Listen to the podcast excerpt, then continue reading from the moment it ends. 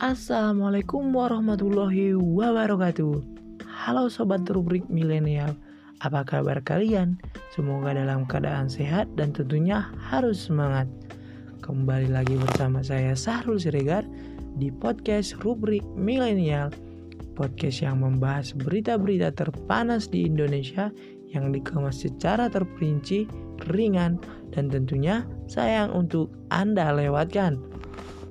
Dalam episode kali ini kita akan membahas berita yang sedang hangat diperbincangkan Indonesia dalam satu minggu terakhir, yaitu ancaman Pandam Jaya tangkap pemasang baliho ilegal Rizik.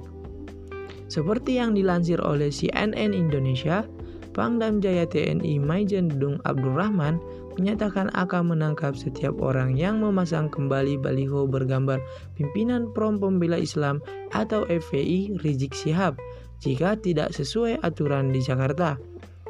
Dudung menegaskan penindakan tersebut akan dilakukan bukan hanya terhadap pemasang baliho ilegal Rizik, namun sepanduk yang tak berizin juga akan ditindak. Dia berkaca dari tindakan simpatisan FPI yang acap kali menaikkan kembali baliho Rizik setelah diturunkan oleh Satpol PP. Hal itu membuat mereka yang jadi tidak taat hukum sehingga perlu ditindak tegas. Menurutnya, tindakan pencopotan baliho yang tidak sesuai aturan tersebut sudah sering dilakukan oleh prajurit TNI, khususnya kata dia dalam dua bulan terakhir. Setidaknya sudah ada 900 baliho dan spanduk rizik yang ditertibkan oleh aparat gabungan sejak September 2020. Itu penertiban spanduk sudah dua bulan lalu dilakukan oleh TNI, Polri, dan Satpol PP. Ada yang diturunkan Satpol PP, tetapi FPI minta dinaikkan lagi. Mereka siapa? Kalau pemerintah itu jelas organisasinya. Kok bisa takut sama mereka? Kata Dudung. Diketahui, baliho yang menampilkan gambar Rizik Sihab tersebar di sejumlah titik di Jakarta dan sekitarnya. Baliho tersebut menampakkan foto wajah Rizik Sihab dengan berbagai kata-kata. Salah satunya adalah seruan melakukan revolusi ahlak. Penurunan baliho oleh prajurit TNI banyak diperbincangkan sejak pekan lalu. Hal itu menuai kritikan lantaran TNI dianggap menyalahi tupoksinya sebagai alat pertahanan negara.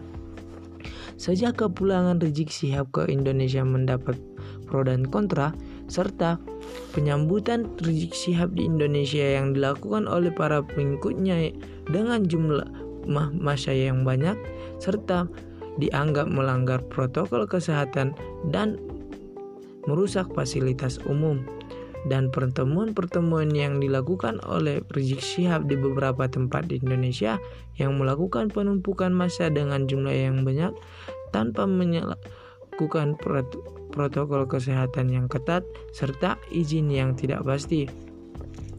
Nah, untuk episode kali ini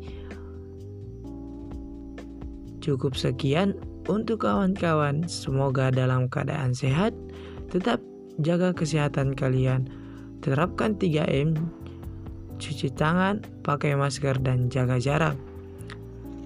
Kita akan kembali lagi di minggu depan dengan berita-berita hangat lainnya. Cukup sekian. Wassalamualaikum warahmatullahi wabarakatuh.